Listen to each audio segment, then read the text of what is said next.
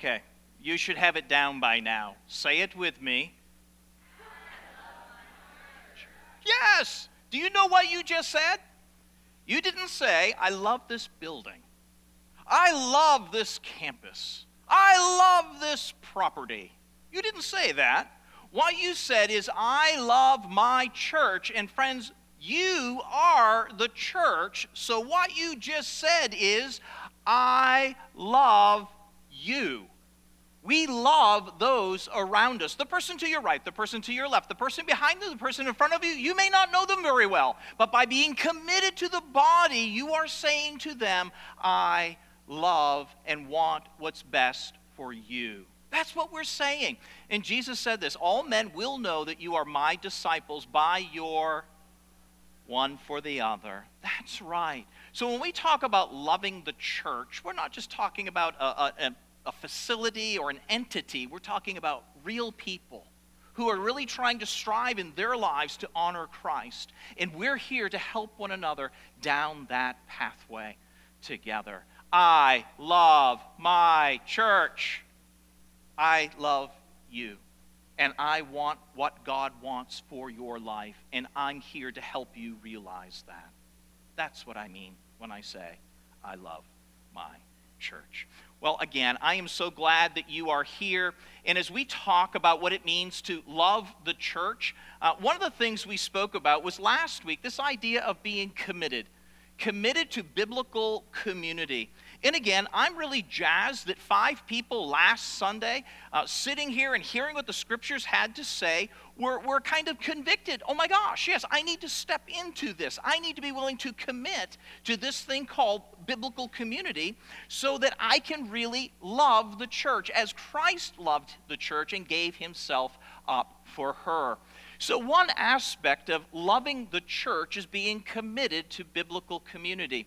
Today, we're going to look at this idea of loving the church through sacrificial serving. Loving the church through sacrificial serving. Why?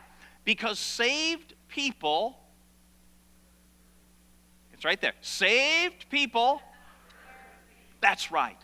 Today, we're going to look at what is a fairly familiar portion of Scripture to many, but my hope is maybe we will see it with new eyes today. Maybe we will see it in a way that we've never, maybe never quite ever seen it before. As we talk about sacrificial serving, we're going to look today at Romans chapter 12 together. Romans chapter 12. And I'm going to read a few more than six verses, and then we're going to take a word of prayer, and then we're going to tackle it and see what it really means in our lives. So here we go. Romans chapter 12, beginning in verse 1, the Apostle Paul speaking to the church, those who have been saved by Jesus in the city of Rome. He said these words I appeal to you, therefore, brothers, by the mercies of God, that you present your bodies as a living sacrifice, holy and acceptable to God, which is your spiritual worship. Do not be conformed to this world, but be transformed by the renewal of your mind, that by testing you may discern what is the will of God, that good and acceptable and perfect will. For by the grace given to me, I say to everyone among you, not to think of himself more highly than he ought to think, but to think with a sober judgment, each according to the measure of faith that God has assigned them. For as in one body, we have many members, and the members do not all have the same function. So we, though many, are one body in Jesus Christ. And individually, we are members of one another. Now, having gifts that differ according to the grace given to us, what does it say here? Let's use them. Having different, gra- uh, different gifts, let's employ them. Let's use them. I like what he goes on to say here. If you have the gift of prophecy, Use it in proportion to faith. If in service, serving. The one who teaches, teaching. The one who exhorts in his exhortation. The one who contributes or gives in generosity. The one who leads with zeal. The one who acts with acts of mercy should do it in cheerfulness. Let love be genuine. Let it be authentic. Let it be real. Love one another with brotherly affection. Outdo one another in showing honor. Do not be slothful in zeal be fervent in spirit. Serve the Lord. I like how the New Living Translation translates verse 11. Notice what it says here Never be lazy, but work hard and serve the Lord how? Enthusiastically. No, no, no, you haven't got the right sense of this. Okay, here we go. Let's try one more time.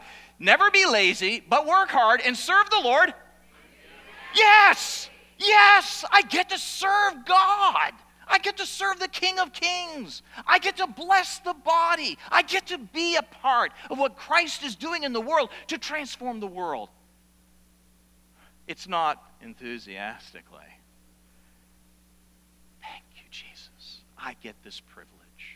Let's talk more about that in just a moment.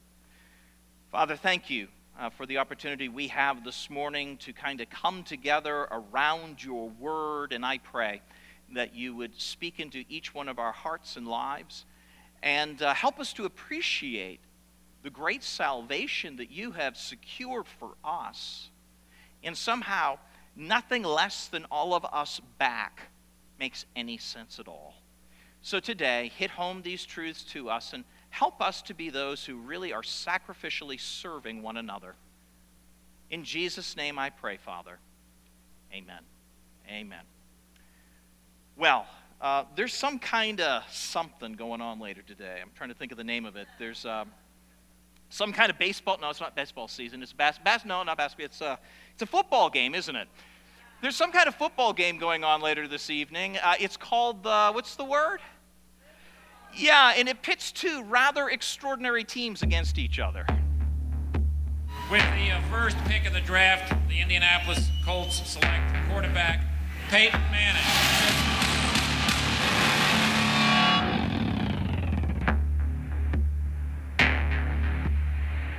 With the first pick, the Carolina Panthers select Cam Newton.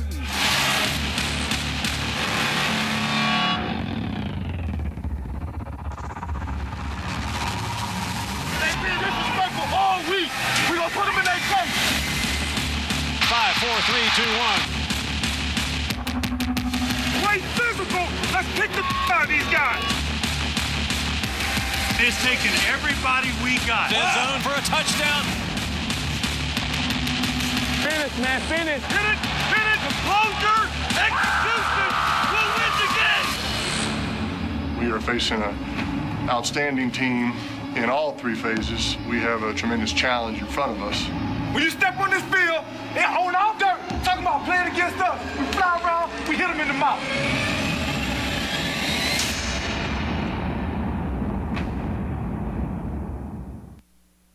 So there's like this ball game tonight.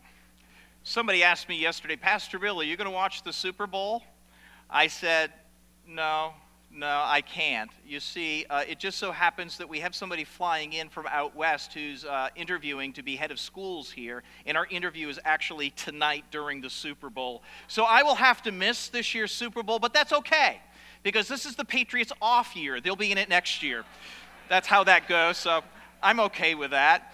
So, no biggie. Uh, we'll do this again soon. Uh, but you know, tonight is, is the game.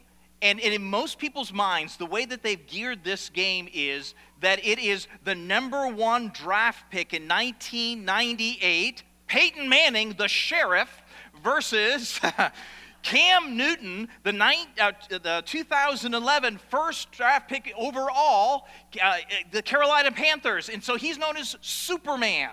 And so, in the, in the minds of how they're trying to promote this, it is the sheriff versus Superman. And they're trying to play that whole thing up.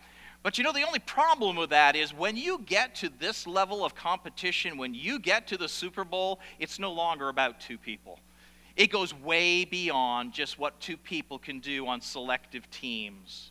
It, go, it boils down to who has the best overall team that's how you get to the Super Bowl. So not only is it one versus one, first round draft choice versus first round draft choice, uh, overall draft, but it's the number one defense versus the number one offense. It is the number one seed in the NFC versus the number one seed in the AFC. These are two remarkable teams. It's not just about two men. You see, tonight is going to be quite a, quite a battle. It's going to be a great game, I have no doubt. And I, I, I don't want to give you my prediction or who I may be pulling for, but that's okay. We will just uh, keep moving on. but what makes these two teams uniquely different and calls them out from the rest of the NFL is simply this they have the right stuff in that these two teams have the right attitude. That selfless inner motivation that drives us to perform at a high level. They have the right stuff. Better than the other teams in the NFL. Right now, they have the right attitude, but they also have the right aptitude. This is that innate skill which is cultivated and worked on tirelessly to be the best at what they do. And then also, they have the right achievement. This is the execution of their skill and their talent under pressure and tension. And so that is why the Denver Broncos are playing the Carolina Panthers tonight, because these two teams, 53 man rosters, are the best at their craft in the NFL. So it's no longer about just two men, it is about two remarkable, remarkable teams. You know, these characteristics that make for Super Bowl contenders are really the same characteristics that make for effective churches. It is the church that has the right attitude. It is the church that has the right aptitude and is, is honing those skills to a high level. It is the church that has the best achievement moving forward under pressure uh, and, and, and working with their talent under tension that will be the most effective church they can be. You know, every once in a while, somebody will say, Do you think you're better than other churches, Pastor Bill? And my response to them is always, oh no. Our goal is never to be better than another church. Our goal is always to be the best church we can be before the Lord Jesus Christ. That's our goal. Our goal is to become as effective as we can be as the people of God here at Grace. So I'm not talking about other churches. I'm not trying to compare us to anyone else. I'm just saying if we have the right attitude and the right aptitude and the right achievement, if we have the right stuff, we will be the most effective church that we can be. So, with that in mind this morning, as we talk about this whole idea of sacrificial service, I want to draw on these characteristics and talk about how we should possess these from Romans chapter 12. So, sacrificially serving, saved people Saved people? That's right. And we'll show you how that happens uh, even more directly here. Number one is we should have the right attitude.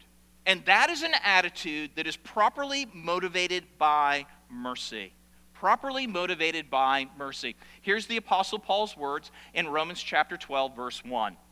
Paul says this I appeal to you, therefore, brothers, I appeal to you. Now, that word appeal is, is a fascinating word. In the original uh, language, it is parakaleo. Parakaleo. I appeal to you. Parakaleo. It just so happens that one of the names that has been given to the Holy Spirit in the scriptures is the Paraclete. Parakaleo, I appeal to you or I urge you, is also used of the Holy Spirit, the helper, the comforter, the one who comes alongside you to enable you on your journey. So, what Paul is doing here is he is exhorting them. He is, if you will, coming alongside them and he's coaching them up. I urge you, I plead with you, I beg of you, I'm coming alongside you, and I really want you to get this.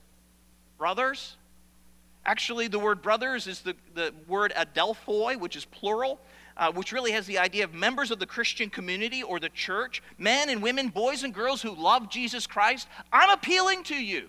I'm coming alongside you. I'm coaching you up. And this is what I want you to do. By the mercies of God, I want you to present your bodies as a living sacrifice. What he's saying is this I want you to give to God your life and your livelihood for His exclusive use and service. I want you to give God your life. Holy and acceptable to God means that it is, it is something that pleases God and ultimately honors God, which is your spiritual worship. Now, the ESV translates uh, the Greek word there, spiritual. Other translations have the idea of, of a reasonable worship. The Greek word is the word logikos. Logikos. Sounds like logic. It literally means logical, reasonable. It is a rational response. It is the natural response of a rational being. And so let me summarize what Paul is saying. What he is saying is this once you truly grasp the mercies of God in your life, your logical, rational, natural response is to give your whole life unreservedly to God for his exclusive use and service. Wow. really? Everything? My whole life? My livelihood? Everything? To God? Yeah. You see, the fascinating thing here is it all revolves around this thing called the mercies of God. If you truly understand the mercies of God, then it is merely a logical, natural response to want to give back to God your life. And so the question remains what are the mercies of God? What is he talking about here? If we really grasp them, then the result would be our lives being given back. Well, think of it like this if the grace of God is God giving to us that which we could never earn or deserve, then think of the mercies of God as God withholding from us or rescuing us from that which we rightly deserve and have justly earned. Does that make sense? Grace gives us what we could never earn or deserve. Mercy withholds from us or rescues us from that which we rightly do deserve. So, what are the mercies of God? Now, if you look in what he says here, he says, I appeal to you, what? I appeal to you. I appeal to you. Every time you see a therefore, you need to ask. That's right. Paul is basically now summarizing everything he's already said in chapters 1 through 11.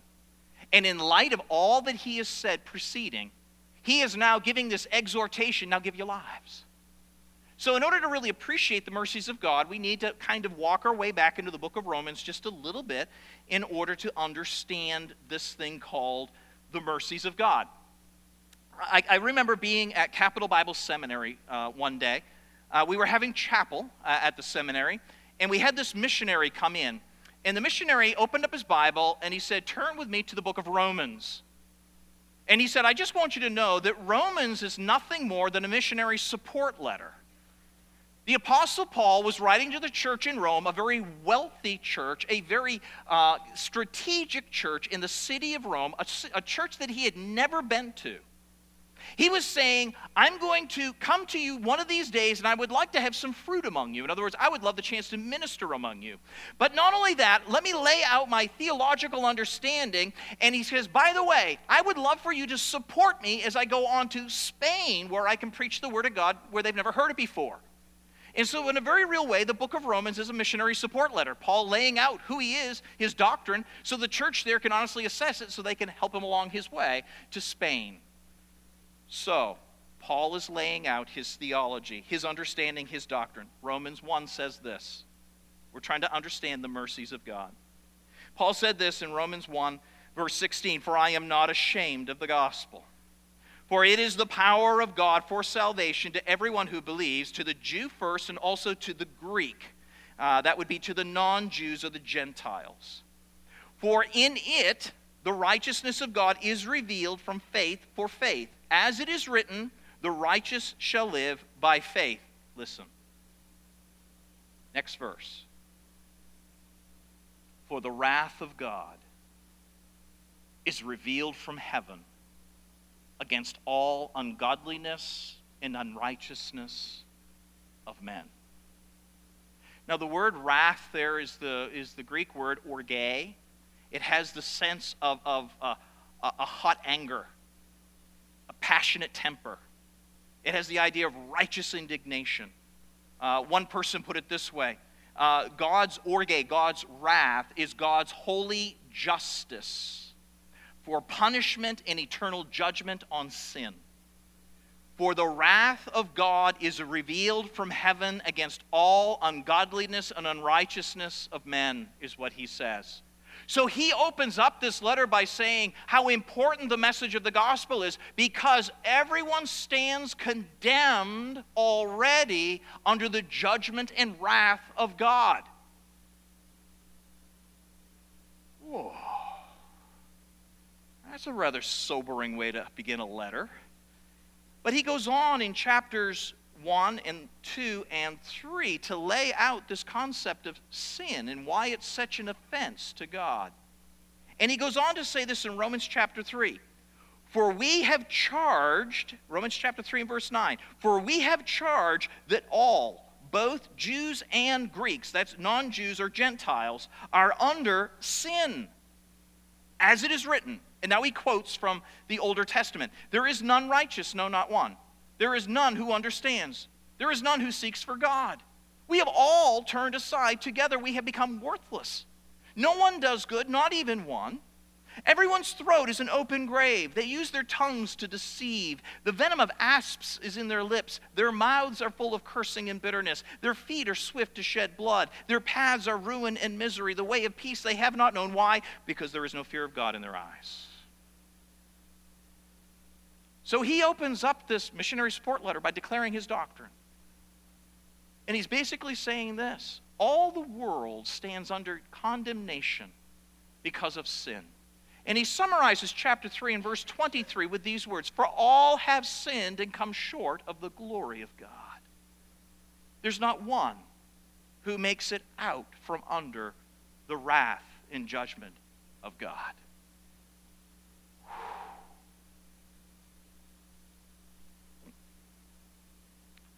Oy vey, which is Hebrew for oh my.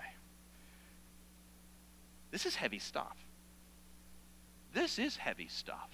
And the idea is not that someday, when people stand before God, that somehow their good works are going to be weighed against their bad works, and somehow at that moment, those whose good works are better than their bad works won't be condemned, and somehow those whose bad works are greater than their, their, their good works, that they will be condemned. The sentence has already been passed.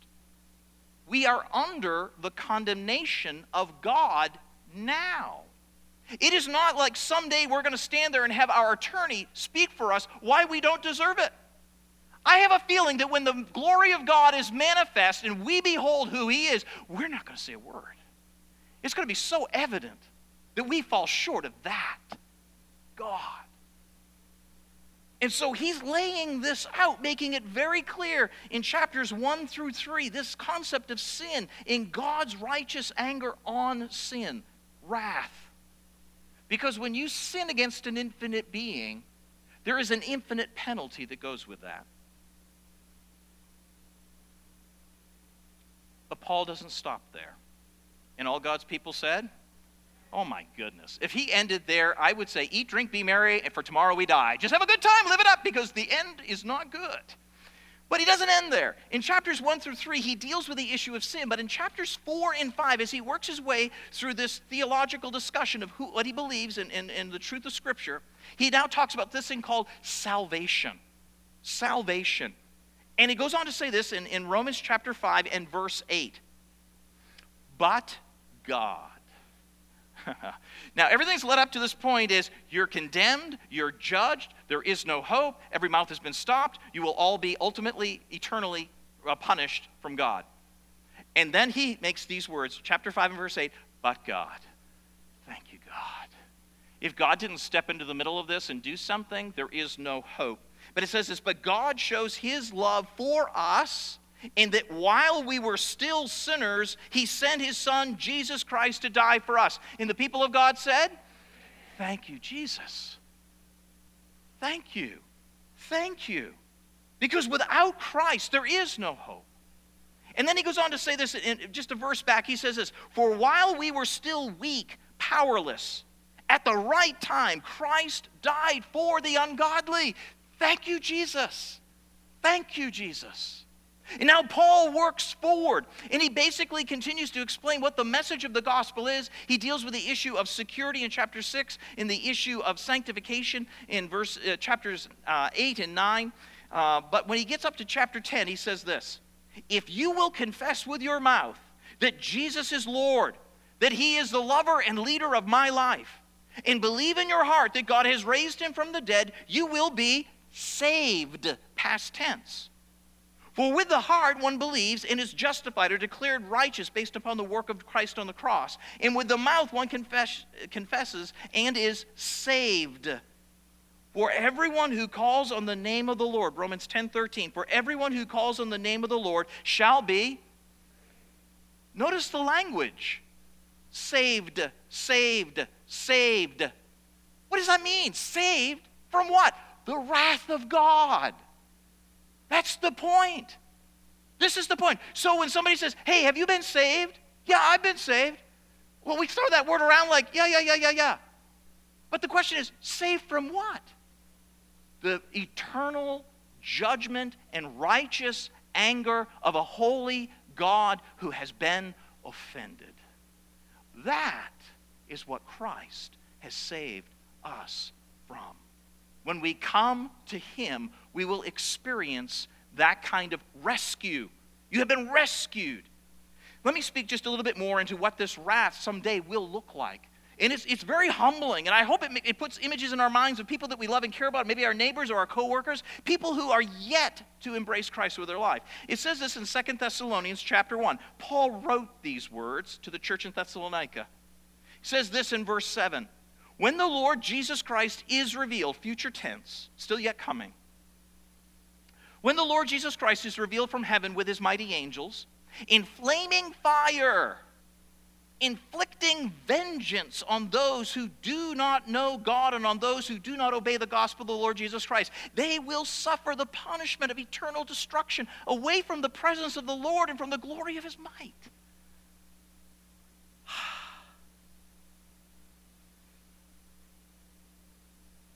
But for everyone who calls on the name of the Lord will be. Thank you, Jesus. And I'm pleased to tell you in Romans chapter 8, in verse 1, it says these words There is therefore now no condemnation for those who are in Christ Jesus. And all the people of God said, Thank you, Jesus. So, in light of those mercies, of the rescuing power of Christ on his death on the cross to, to bear the, pressure, the, uh, the wrath of God for our sin, I appeal to you. I come alongside and I beg of you, brothers and sisters, the body of Christ, that you present your bodies as a living sacrifice, holy and acceptable to God. Give him your life because he gave his life for you. Wow. You see, this is our motivation for service. This is our motivation for sacrificial service. We do not serve God out of fear or guilt or to gain prestige or position. Our service for Jesus Christ is motivated by an attitude of pure gratitude, mixed with a sense of joy and relief. Thank you, Jesus. Thank you, Jesus. That, my friends, is what is meant to motivate the service of the church. Saved people, oh, if you get it, you get it. And you are so grateful and you are so humble that you are willing to do whatever the Lord wants because of what he has already accomplished for us through his Son, Jesus Christ. This morning, right now, in our time together, we are going to take just a moment to reflect upon and to say thank you to Jesus for his sacrifice. Um, I want to invite those uh, who will be serving the elements this morning. Uh, we're going to partake of the bread and the cup this morning together. And it just seemed to work well this morning to encompass it in the message. The first Sunday of every month, it may not always fit in the message, but today it really does. But I want you to notice this much more than because we have now been declared righteous by his blood, we will be saved through him from God's wrath. Take the next few minutes as the elements are being handed out and reflect upon what Christ has done for you in rescuing you from the judgment and wrath of God. So take a few minutes, hold the cup, hold the piece of bread, and we will partake together in just a moment.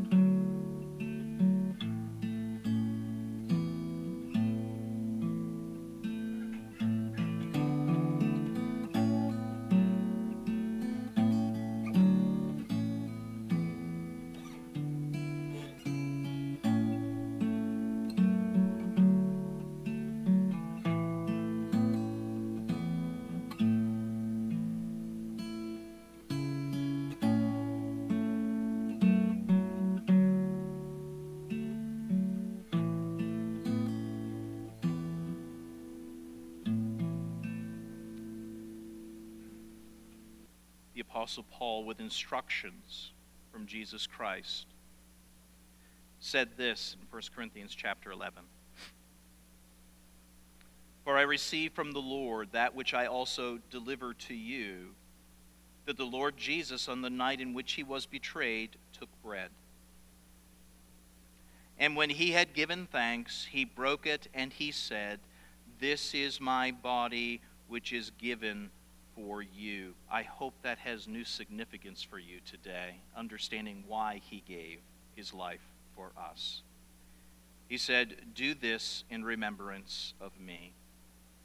Let's thank the Lord Jesus. Thank you, Jesus.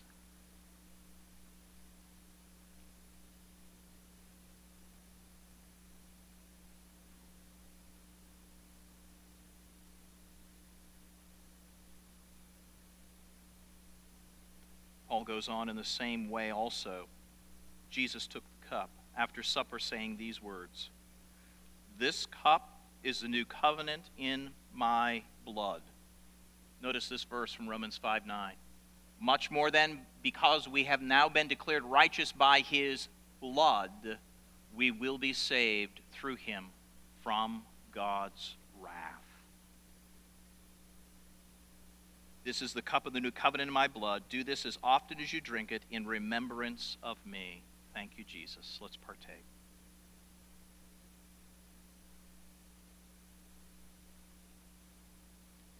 Just hold on to the cups. You can throw them away in a receptacle as you leave behind that um, this side of that curtain. Let me pray. Lord Jesus, thank you so much for your willingness to bear the wrath of God for us. Um, you said very clearly um, that you didn't want to have to drink that cup, and if it were possible, to let it pass. But there was no other way we could be made right with the Father than the Son giving his life for our sin. So thank you, Jesus, again, for your kindness toward us, your great mercy, your great goodness. We give you praise right now. And the people of God said, Amen. Amen. Again, hold on to that little cup. Uh, you can throw it away uh, on your way out in just a few moments. So we are talking about we are talking about sacrificially serving, how saved people serve people. And Paul begins by telling us that our attitude should be motivated by the mercy of God. Again, attitude is that selfless inner motivation that drives us and that should be driven by the mercy of God. One person put it like this He said this If Jesus Christ is God and died for me, then no sacrifice can be too great for me to make for him. That's what Paul is saying. My goodness, God Himself died for us, and now He calls us to give our lives back to Him in selfless, sacrificial service. But He moves on in this portion of Scripture, I think, to really now hit home the idea of aptitude. Aptitude. We have been gifted by God's grace. Now, again, aptitude is that idea of an innate skill which we can cultivate and work on to become better. So, notice what Paul says here. For as in the body we have many members, and the members do not all have the same function. So we, the church, though many, are one body in Jesus Christ. And individually, again, we are members of one another. Having gifts unique gifts of God's grace, gifts given to us by the Holy Spirit when we come to faith in Jesus. The Spirit of God enters in and gives everyone at least one gift a unique spirit enabled ability to bless and build the body of Christ. Having gifts that differ according to the grace given us, let us use them. If your gift is prophecy, then in proportion, you know, prophesy. If it's service, serving, teaching, you should be teaching, exhorting, contributing, leading, mercy. So, what he does here is he enumerates a number of the gifts of the Holy Spirit that are given to individuals. Everybody gets at least one when they come to Jesus. Some people have more than one. But we're all called to use these gifts not for our own good, but for the common good, as Paul said in 1 Corinthians chapter 12. So these gifts are given to us. Uh, these are what I would call the ministry gifts. They're actually designed for the use within the body, for the edification and the building up of the body. I think I would add another gift to this list from 1 Corinthians 12 called the gift of faith. And then God also gives to the body uh, a couple of gifted people. We discover that in Ephesians chapter 4. These gifted people are called pastor teachers and evangelists. And the role of a pastor teacher and evangelist is to come alongside the body and to encourage the use of the gifts for the building up of the body until we all achieve that maturity in Jesus Christ where we are living and loving like Jesus. And so that is what this gifting is all about. It is about using our gifts within the body for the greater good of all. So the question remains how do I know which gift I've got? How do I know what my gift is? If the Spirit of God has given me a particular way that He will empower and use in the life of the body to build people up, how do I know what my gift is? Well, let me uh, give you a chance to look at a couple of websites. There are some gifting tests that people have put out there that I think are helpful. Um, one of these, uh, a couple of these sites are right here. Uh, these are free spiritual gifts tests. If you go to churchgrowth.org and, and just type in church growth uh, free spiritual test, they will show you exactly where that's at. You can take it without giving any real information. And when you're done, uh, they will tell you what they believe the gift God has given you is. And then they will show you a definition of that gift and how to use that gift in the context of the body of the church. And then another one is called spiritualgiftstest.com. Again, I think these are helpful. I think that they will guide you a little bit in this process to understand a little bit better maybe how God has made you to be used and to bless the body. Um, I appreciate what one of these websites had to say about how these tests are meant to be used. Consider what he has to say. Another way to discover your, your spiritual gifts is to take a simple test. And some people get this mixed up. They think a test will actually tell them what gifts they have, and that's just simply not the case. A test is, is designed to get you asking questions about yourself. So you read the question, and if you answer honestly and sincerely, you can discover things about yourself that maybe you hadn't thought of before, and maybe God will use that to, to direct you in the, in the way that He would have you go. He has gifted you in certain ways, and He wants you to know that.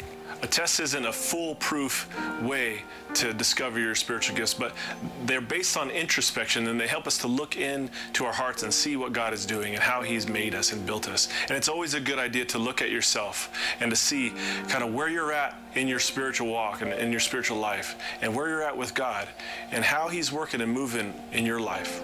So don't rely solely on a test, um, but use it as a tool. I've had atheists take spiritual gifts test on our website and come back and, and blog about how they have certain gifts of the Holy Spirit.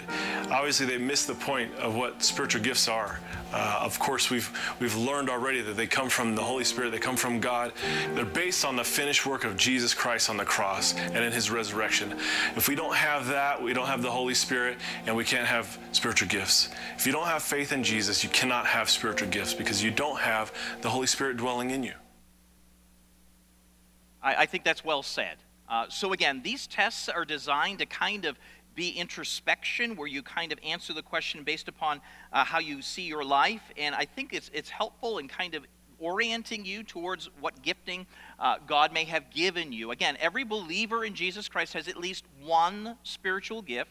Some have more than one. But the goal would be that we would identify that gift and ultimately exercise that gift in the context of the church for the building up of the body. Um, I, again, I think perhaps the best way, the best way to, to figure out what our spiritual gift really is, to understand how God has chosen to orient us within the body, is really by trial and error.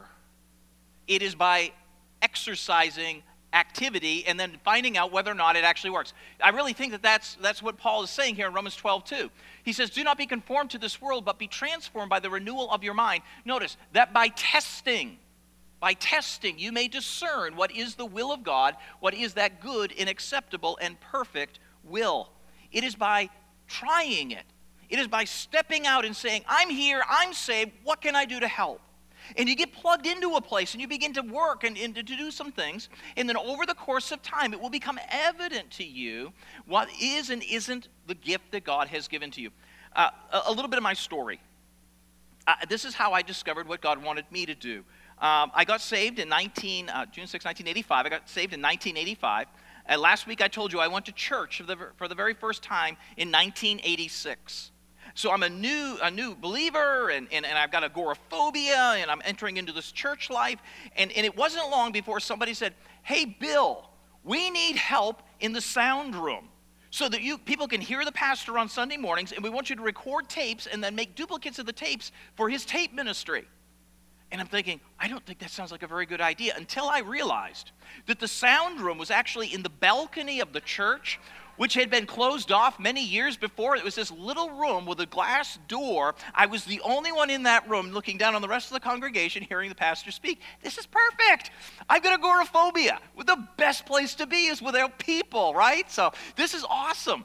So I'm up there serving, and, and I'm, I'm, doing this, and I'm making sure the pastor's heard. I make sure the order of the service is right, so I can have the mics up correctly. Uh, I'm, I'm, tape recording him, and then creating duplicates to give out to people. It was, a, it was a perfect ministry for me, and I was having a good time learning. And then somebody came along to me and they said, Hey, uh, Bill, we need help in Awana. We need help in Awana. Uh, so we need, we need people to listen to the kids tell their verses. And, and I'm like, I, I don't know. I, what does that mean? And it was, it was very simple. You have a book, they have a book. Uh, they can't look at their book, and they're saying verses, and you can look to see if they say them right. We're perfect. And so I became a listener in Awana. And over the years, I became a leader, a leader, a leader in Awana. It was Maine, by the way, so that, that all works. So I became a leader in Awana, and ultimately I also became the commander, which is the head over the Awana clubs. And so I'm an Awana guy. Firmly Awana stands, led by the Lord's commands. Approved workmen are not ashamed, boys and girls for his service claimed. Hail Awana on the march for youth. Hail Awana, holding forth the truth building lives on the Word of God. Awana stands. It goes on and on and on and on. But I did that every week, trying to get the kids involved. And so I was an Awana guy. And so I'm doing this, and then Jim Welch was standing by the door on the way into the church, and he said, Hey, Bill, it was summertime, you know. Um, our teacher for the summer for the third grade girls' Sunday school class isn't available this summer. So we would like you to teach the third grade girls. And I'm like, oh no, a teacher, me do that? And I'm thinking, I don't want to mess these little girls up. That would be so bad. And so my initial reaction was, no. He said, pray about it. Oh, thanks. So I'm praying about it, and the, the Lord's like, yes, say yes, say yes. Okay, Jim, I'll do this. So I got the packet curriculum, and I'm going home, and I am studying like you wouldn't believe. I really don't want to mess these girls up. So I study really hard, and all that summer, I taught the third grade girls' Sunday school class. And something remarkable happened uh, along about the end of the summer. April Bartlett, who was the senior pastor's wife, walked by after I, te- after I taught the girls, and she said these words to me. She said, Bill, you're good at that. And I thought, I am? That statement helped to orient my life in a particular direction. And the next thing I know, we're going off to New Brunswick Bible Institute in New Brunswick, Canada. Uh, Bambi and I have been married, and, and, we're getting ready to go off to school. And I'm not really sure why I'm going to Bible school, other than I know this. There are only two things that live forever the human soul and the Word of God. And if I really want to have impact in this world that goes beyond this life, then I should invest myself in those two things. So I'm going off to Bible school. And on my way there, I'm saying, Lord, whatever you want. Lord, whatever you want. My life is yours, whatever you want. And then up to me walks this man by the name of Rob Burns. Bill, I've got this little church in Florenceville, New Brunswick, Canada. I'm going there and I'm speaking every Sunday and I'm doing Sunday school. It would be much easier if we could team up and, and I would speak one week from the pulpit and then you would do Sunday school and the next week you could speak from the pulpit and I would do Sunday school. And I said to Rob Burns in no uncertain terms, no.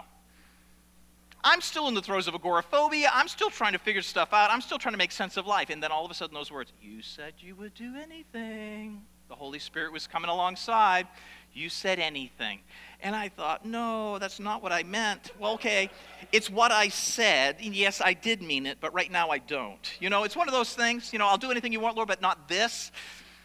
And so finally I said yes. For three years, we teamed together in this little church and we worked side by side. And I'm glad to say that when we first started out, there were only five people attending this church. Only five people. God knew my comfort level here. I have agoraphobia, agoraphobia so I'm preaching to five people, which is not so bad. I got, I got, I got okay, okay with it. At the end of three years, I think our population went up to eight. And so, you know, percentage wise, that's pretty amazing growth, don't you think? So, uh, so we did this together for a while. And I can still remember Rob Burns coming to me after one of these times I spoke, and he said, Bill, I think God's going to use you to do this. And I'm like, no. Yeah. I was willing to do whatever. And in that process, one thing led to another, led to another, led to another, led to another. It was all by trial and error. I screwed up more times than I can let you know about. But through the process of testing, through the process of proving, through the process of experiencing, I was able to prove what is the good and acceptable and perfect will of God for my life.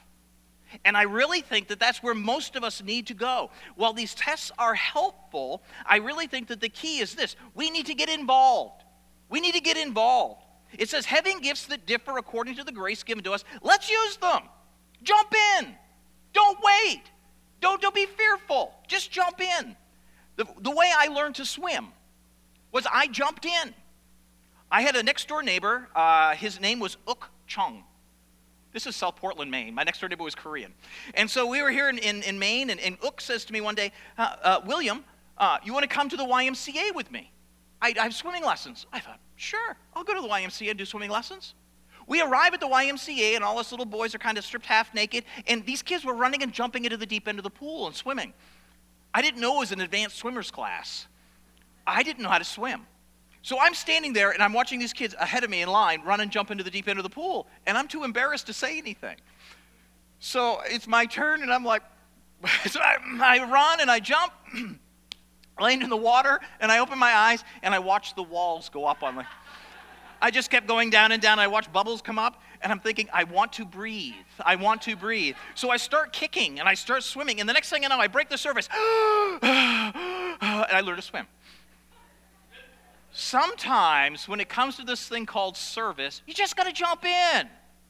You just got to jump in. Don't wait for the perfect opportunity. Jump in, and God, through His grace, will make clear to you what He wants you to do, and you will discover your particular gifting that the Holy Spirit has put on your life. Get involved, grow in the Scriptures. Do not be conformed to this world, but be transformed by the renewal of your mind. Be faithful. It says, if in service, then serve. If you're teaching, then teach. If you're exhorting, exhort. In other words, do it. Get involved. Use it. And then, thirdly, or uh, fourthly, ask others what they may be seeing in you, what they think of what you're doing. Sometimes somebody else can see something that we can't see, like April Bartlett. Bill, you're good at that. Rob Burns, Bill, I think God can use this in your life. I think those comments are very helpful as we try to discern what God is doing in and through our lives. But I do want to warn you that sometimes the church is notoriously nice. And we will say, that was beautiful, or that was wonderful, or that was terrific, and it was really lousy, okay? Sometimes we're afraid to tell people the truth. We're not always objective, so just temper that with a little bit of salt. Um, fifthly, do you have joy? I really think that we should be joyful if we find our right fit in the right place. We should feel it, and we should feel a sense of joy. Get involved, grow in the scriptures, be faithful, ask others what they think or see. Do you have joy? And then, fifthly, or sixthly, is there fruit in other people's lives? Are other people being blessed by what you're doing? Because remember, these gifts that God has given to us are not for ourselves. They are for the common good. They are for the building up of the body. And my gift should bless you. And your gift should bless me and the rest of the body. So these are, I think, the best way to figure out how God has gifted you and the best way for God to use you. So when we talk about the church, a sacrificially serving church, saved people who serve people. It's because we have the right attitude. We're motivated by mercy. We have the right aptitude. We've been gifted by God's grace. We're jumping in. We're trying to figure out what God wants us to, for us to do. So we're applying ourselves. And then lastly, we simply have the right achievement. In other words, we have been fortified by faith. I think one of the greatest reasons why most of us don't step out and get involved is because we're afraid. The opposite of faith is fear. Do not operate in fear. Operate in the sense of confidence in God, that He knows what He's doing. It says this that we should serve according to the measure of faith. And may that measure of faith grow as we learn to trust God more and more. In proportion to our faith, may we learn to trust God more and more. Well, Pastor Bill, that's all well and good. I really appreciate this. This was a fun morning. The whole sacrificial service thing, that's really cool. Here comes the so what. So, are you serving somewhere in the body of Christ, in the life of this church? You see, Paul likens it to a body, a physical body. And imagine, if you will, that your liver says to you one day, Yeah, I'm done. I'm just not doing this anymore. You would be very unhealthy. Imagine if your ears said, I'm, I'm, I'm quitting. That's it. Nope, all of a sudden you can't hear. If, if, your uh, hands all of a sudden said, Yeah, I'm just tired. I'm not doing this anymore. Well, now you can't, you can't do anything.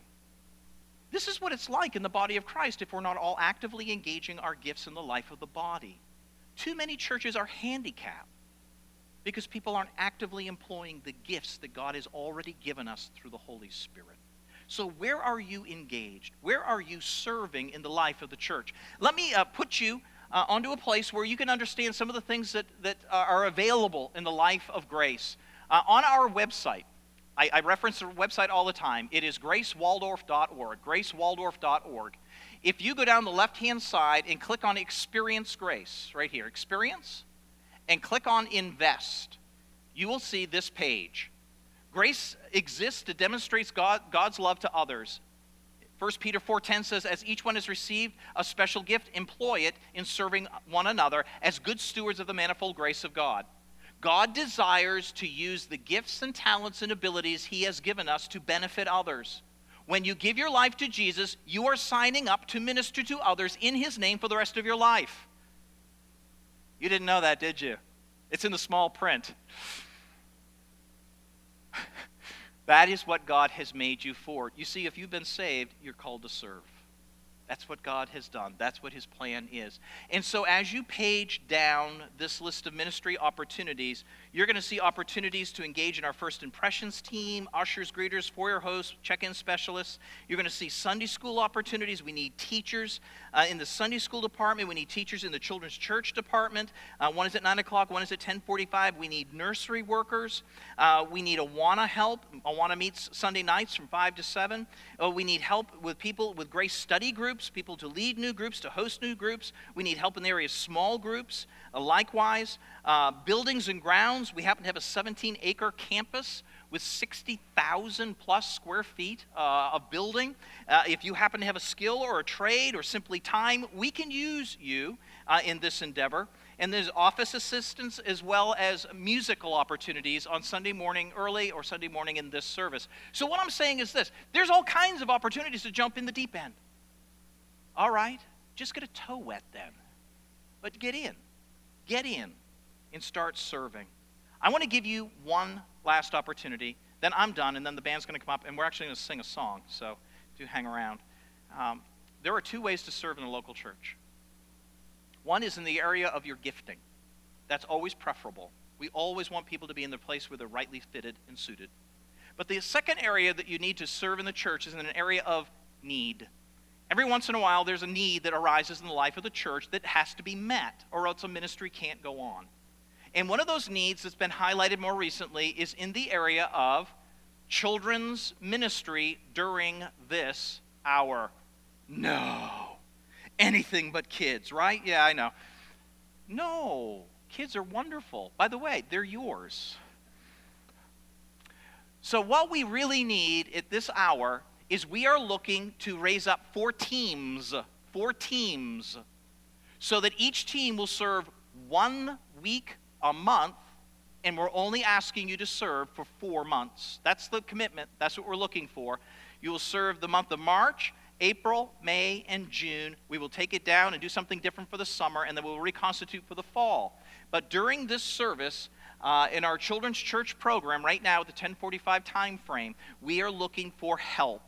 And so the help uh, can be in many different areas. You can uh, seek to be a team leader. A team leader organizes the team and handles check in. Story leaders will tell the weekly story and coordinate skits. The assistant will help the story leader with the skit and other duties. The games leader will oversee organizing the games and watch the kids before and after. The worship leader will lead in music in, in the worship portion. And then the tech assistant uploads digital resources and runs the projector during the worship session. So this is a team. Right now we have two teams. We're looking for two more teams. And if you can help us here, this is a good toe in the water for you. One week a month for four months. That's the commitment we're asking for. And what I would like you to do is reach into the chair back in front of you. There's one of these nice little cards. And what I will do is I will put this in the hand of either um, Mindy Roberts or Simone Alger. They're the two who are leading two more teams right now. I would love to put this in their hands, and they will get in contact with you how you can help in this area of need in the life of the church at this. Awesome. I think there's some kind of football game tonight. I'm not watching it. Let's pray. Father God, thank you for your grace in our lives. And thank you for your mercy. Uh, too often we don't even refer to the mercies of God. And yet I think of that man who said, Oh God, be merciful to me, a sinner. And that one went home justified rather than the proud one. Lord, thank you for your manifold mercies. I pray that you would continue to speak into our worlds about being those who serve in the local church. We're all in different places, but we all have been gifted by the Holy Spirit to help somewhere. Help us to figure out where.